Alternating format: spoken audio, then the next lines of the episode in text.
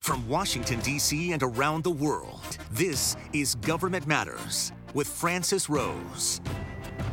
Thanks for watching Government Matters, the only show covering the latest news, trends, and topics that matter to the business of government. I'm your host, Francis Rose. New Thrift Savings Plan automatic contributions are in place for employees joining the federal government. A bulletin from the Agriculture Department's National Finance Center tells agencies to remind new hires they'll automatically contribute 5% to their TSP accounts when they join the government. GovExec reports the NFC bulletin explains how new employees can manually change their contributions or opt out of the TSP. A new software buying policy in the Defense Department will include a special pathway leaders hope will speed up acquisition. Undersecretary for Acquisition and Sustainment Ellen Lord says the current system is, quote, an impediment to delivering capability. FedScoop reports the Office of the Principal Deputy Assistant Secretary of Defense for Acquisition Enablers will be the lead office for contracting officers and policy officials. The Vice Commandant of the Marine Corps is the latest senior military leader to test positive for the coronavirus. General Gary Thomas was uh, present at a meeting at the Pentagon last Friday with Coast Guard Vice Commandant Charles Ray. Ray is positive for COVID 2. The Marine Corps says Thomas is experiencing, quote, mild symptoms. The Space Force says it will set up the Space Systems Command sometime in 2021. It won't incorporate the Space Development Agency into that command until late 2022. Todd Harrison's director of the Aerospace Security Project, the Center for Strategic and International Studies, Todd, it's good to see you. What's the sen- what's your sense of how acquisition is standing up inside the Space Force? Well, it's slow but steady, you know, because the Space Force, as we've discussed before, it's it's not, you know, as if you're creating a brand new service out of nothing. You're really reorganizing a bunch of existing organizations that already existed. And so, you know, that's what is going on here in trying to stand up the Space Systems Command is they're transferring over acquisition organizations that already exist.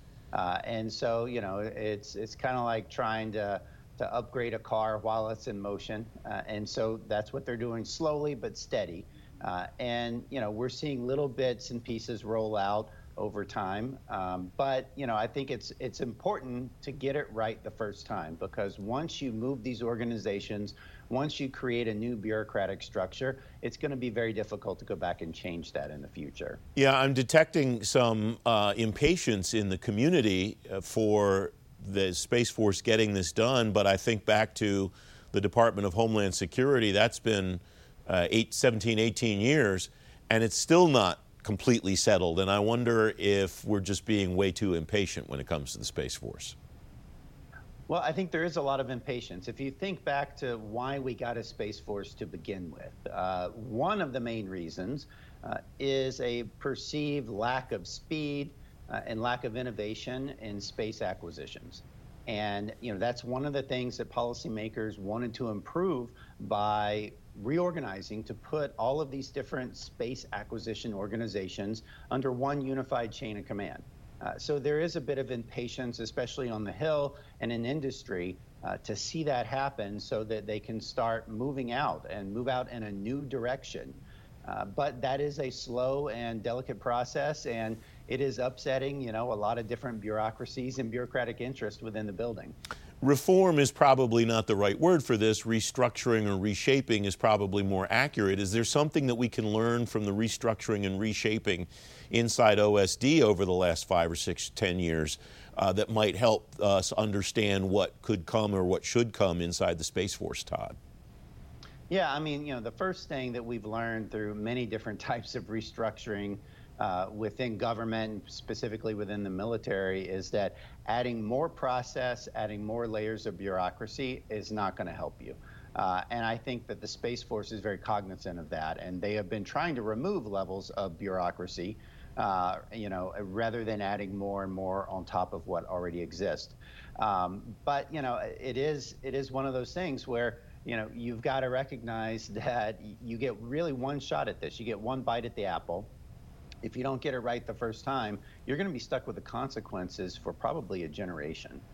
What's the implication of that concept then for the way that people should go about thinking of the structuring of the Space Force, uh, given the prospect that we might have a transition of administrations and therefore a transition of civilian leadership within the next three to six months? Well, if there is a, change in administration, then the one thing we can be sure of is major decisions, major restructuring decisions are going to be put on hold because the new team coming in is going to want to review those decisions. So if a decision hasn't been made by now, um, even if it is made, uh, in the next you know few weeks or months, the new team coming in is going to want to take another look at that uh, and and you know consider how do they want to structure this going forward. I think one of the big issues that the next presidential term, whether it's a Biden administration or a Trump administration, one of the big issues they're going to have to deal with in space acquisitions is you know the fact that we've got two different parallel tracks going on right now. We've got one track of acquisitions where we're buying the next generation you know, of existing systems, incremental improvements on what we already have. And then we've got another track of acquisitions going on, really led by the Space Development Agency, where they're trying to buy brand new types of systems, brand new types of capabilities that we don't currently have. Uh, and so, you know, can those efforts continue in parallel? They sure can. It's just going to cost more money. Uh, if you're not willing to put uh, the additional resources towards it, then you're going to have to make a choice at some point. Do we transition over from legacy architectures in space, legacy systems to the new systems, uh, or you know, do we continue just building incremental improvements into the things we already have? We just have a couple of minutes left, Todd, but is it a little troubling about the fact that we're talking already about transitioning potentially from legacy systems to new innovative systems and the Space Force isn't really even fully stood up yet? Well, you know, that's part of the impatience here is that it's not just policymakers that are impatient. We see our adversaries and the threats to our space systems continuing to improve. Uh, and so there is that pressure from the threats that we see uh, going on. And then there's also there's the pressure from commercial industry, quite frankly, that there are a lot of new commercial space capabilities coming online that could be very useful to the military, that could enable brand new military missions in space, things that we don't do in space uh, today. And you know, there's there is uh, some impatience in parts of the military to try to take advantage of these systems. Todd Harrison, thanks very much. Great to have you. Thank you. Good to be back. Up next, agency operations in the age of coronavirus and the common cold. Straight ahead on Government Matters, how flu season could change how government runs this year. You're watching WJLA 24 7 News.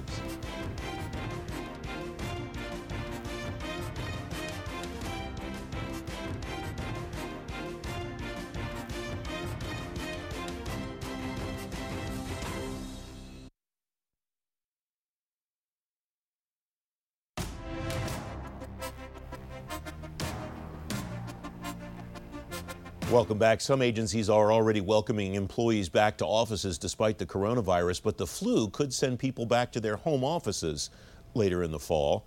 Chief information officers should be looking at how to prepare for a combination of the flu and COVID. According to Brigadier General Greg Touhill, U.S. Air Force retired, he's president of AppGate Federal Group and former federal chief information security officer. Greg, it's good to see you. Thanks for coming back. What is this collision of coronavirus and the flu look like in your view? What are the worries that should be on the minds of technology professionals across government? Well, I think right now it's really important for CIOs, CISOs, and agency heads to be thinking about what happens if we do, in fact, have a collision between coronavirus as well as the flu season that could potentially disable portions or uh, large swaths of the workforce.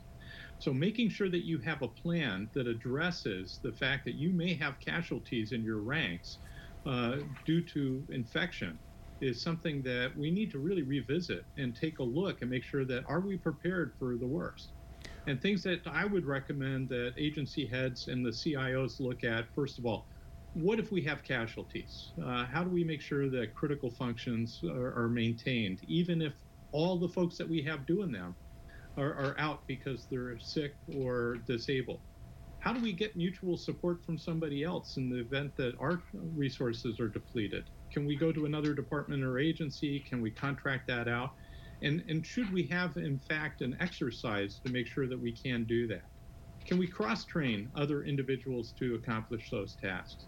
How do I make sure that my employees have the best information on public health, making sure they get their flu vaccines. All of these things need to be part of that conversation. Is this different? And if so, how is it different, either tactically or strategically or both, from your run of the mill COOP operations uh, planning? I think it supplements the COOP planning, and you should already have a lot of this uh, ready to go. Uh, but now's the time before the, the main flu season hits that you should be reviewing the worst case scenarios and making sure that your plans are executable, that your employees understand what the plans are, and that you're making sure that uh, if I have this situation, that the roles and responsibilities are well spelled out and that you know what your options are ahead of time. We talk about risk management a lot on this program, and it's been a big source of conversation in government for the last five or ten years. But we've been doing risk management in our own brains forever, for as long as we've been alive. And I think most people's risk management approach toward this problem might be as simple as eh, it's probably not going to be that bad. Why is that a bad strategy, Greg? Well, you know, frankly, the military taught me a long time ago that you plan for the worst but hope for the best. And right now is the time where you should be planning for the worst uh, so that you're ready to mitigate those risks and uh, fight through whatever problems you have. Uh, and as we've seen uh, with uh, previous examples of infectious disease and, and the like, you really can't predict what the rates are going to be. So you have to prepare for the worst. And making sure that you have a plan is the first step in managing risk and making sure that you understand what your options are and that your options are feasible, acceptable, and suitable. And of course, affordable to the situation at hand. So making sure that you are ready and you have that plan and start practicing is an important part of preparedness. So you're on the edge of where I think I wanted to go next, which is you listed some of the things strategically that uh, are very wise for people to be thinking about, especially CIOs and CISOs. Tactically, what should those people be doing now? Well, a couple of things. First of all, I'd be communicating with my troops. Uh, I'd be talking with my employees and sharing not only best practices as far as what they can do, but sharing information like uh, best practices in public health. That's sometimes uh, outside of the CIO and the uh, CISO sweet spot. So I bring in experts in uh, public health to help remind my employees, my colleagues, my teammates on what things that they should be doing. I should I would also be communicating with them what their roles are in the contingency plans that we may have to exercise if, in fact, the, the flu season rolls in and turns out to be particularly bad. So I'd be very transparent. I'd communicate, communicate, and communicate. I'd make sure that we have continuity folders, that we have cross training. And I would also be talking with my third party uh, service providers to make sure that they, in fact, are resilient and are prepared for a really bad flu season on top of the COVID so that if I have a third party vendor that's critical to my mission, that I have reasonable assurances that they're well prepared as well. Strikes me one of the most uh, one of the biggest potential problems here is the ongoing conversation that I see about remote work fatigue, COVID fatigue, where people are just kind of tired of the whole thing, and uh, that seems to me to be a potential vulnerability too. Is that reasonable to think? I think so. And, you know, having done several combat deployments where I disappear from my family for months and years at a time, you know, that, that fatigue factor is something that we plan for in the military and we take active measures to address. And not only fatigue for the member of the military, but also the families as well.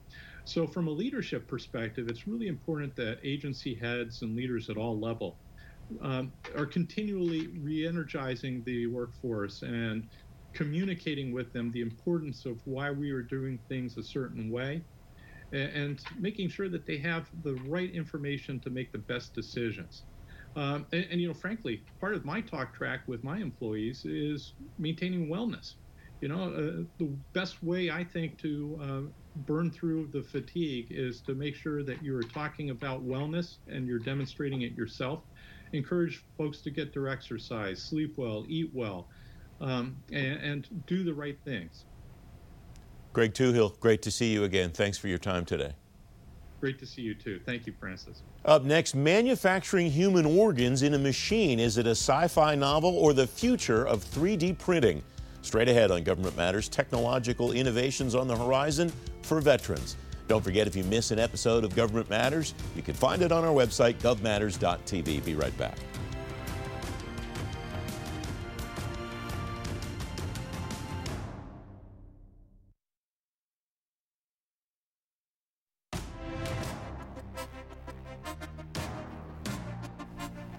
Welcome back. 3D printed body parts are closer to reality than ever before. The Veterans Health Administration's teamed up with the University of Washington School of Medicine to find new ways to use 3D printing technology to help veterans. Dr. Beth Ripley is chair of the Veterans Health Administration 3D Printing Advisory Committee at the VA. Uh, Beth, Dr. Ripley, welcome back. Thanks for coming on the program. Last time you were on, we talked about the consultory ways that you and your colleagues are using 3D printed body parts. What's the next generation? What's the next step beyond that for the vets that you're working with?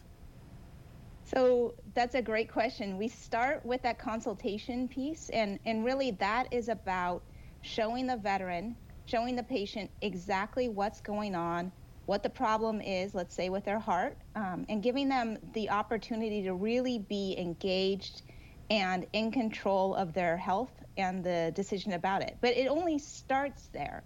So where it could go next is um, a few places. One one thing that we're really interested and excited about is that one of those models could then actually go home with the veteran, and when their family member says, "What did the doctor say?"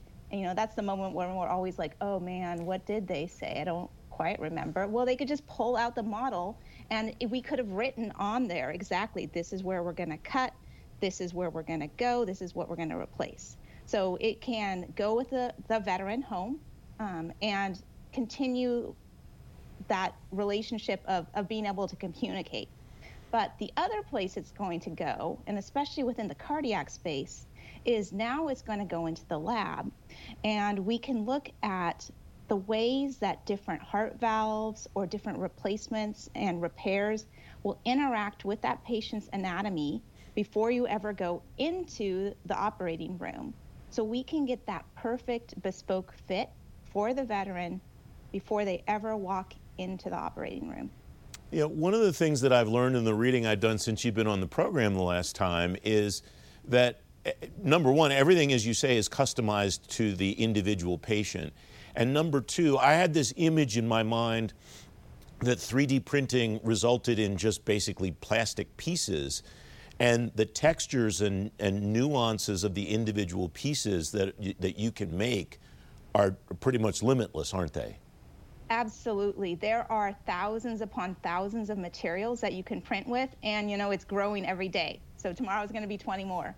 And we're very interested in trying to mimic the material properties of the body because again it's not just the shape it's the way that your body reacts to different things and so in the heart you've got um, you know squishy parts you've got uh, stretchy vessels and a lot of patients have a lot of hard calcifications in the heart too and we really want to be able to mimic all of that so that we know exactly how these new parts let's say a new valve fit in there and that's something that's so complex that it, it will be really hard to model that with a computer, even with AI.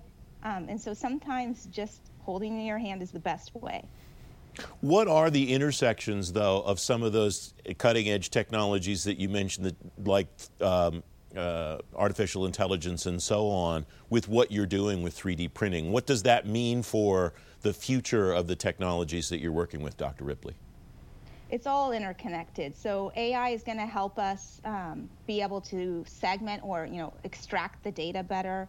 Um, what we find when we test with models, we can feed back in um, as data into algorithms to try to understand, you know, to a point where maybe we don't need to print. Um, and also, I think you know, just trying to understand disease better. You know, you know, it's in the news right now all the time when we're thinking about new treatments, new medications, et cetera, and, and we're trying to test it and see how it's going to work in the population.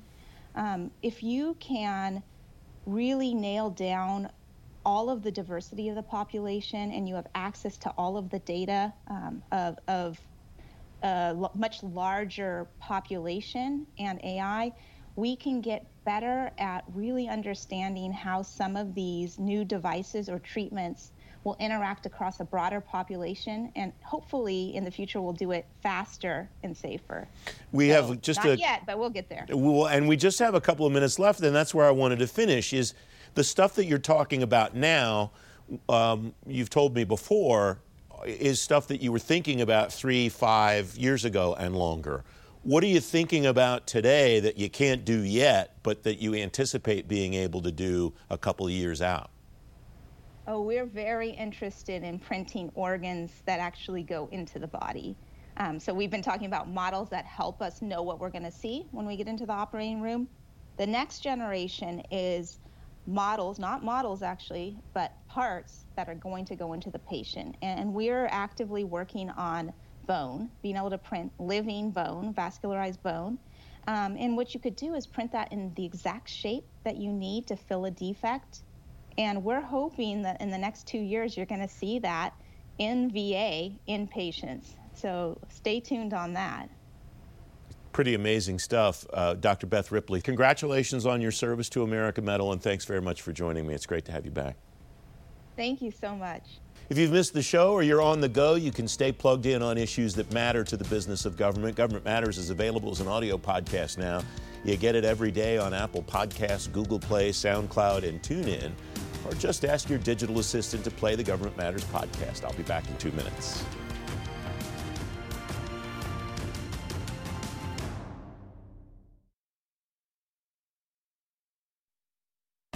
That's the latest from Washington. Join me weeknights at 8 and 11 on WJLA 24/7 News and Sunday mornings at 10:30 on ABC 7.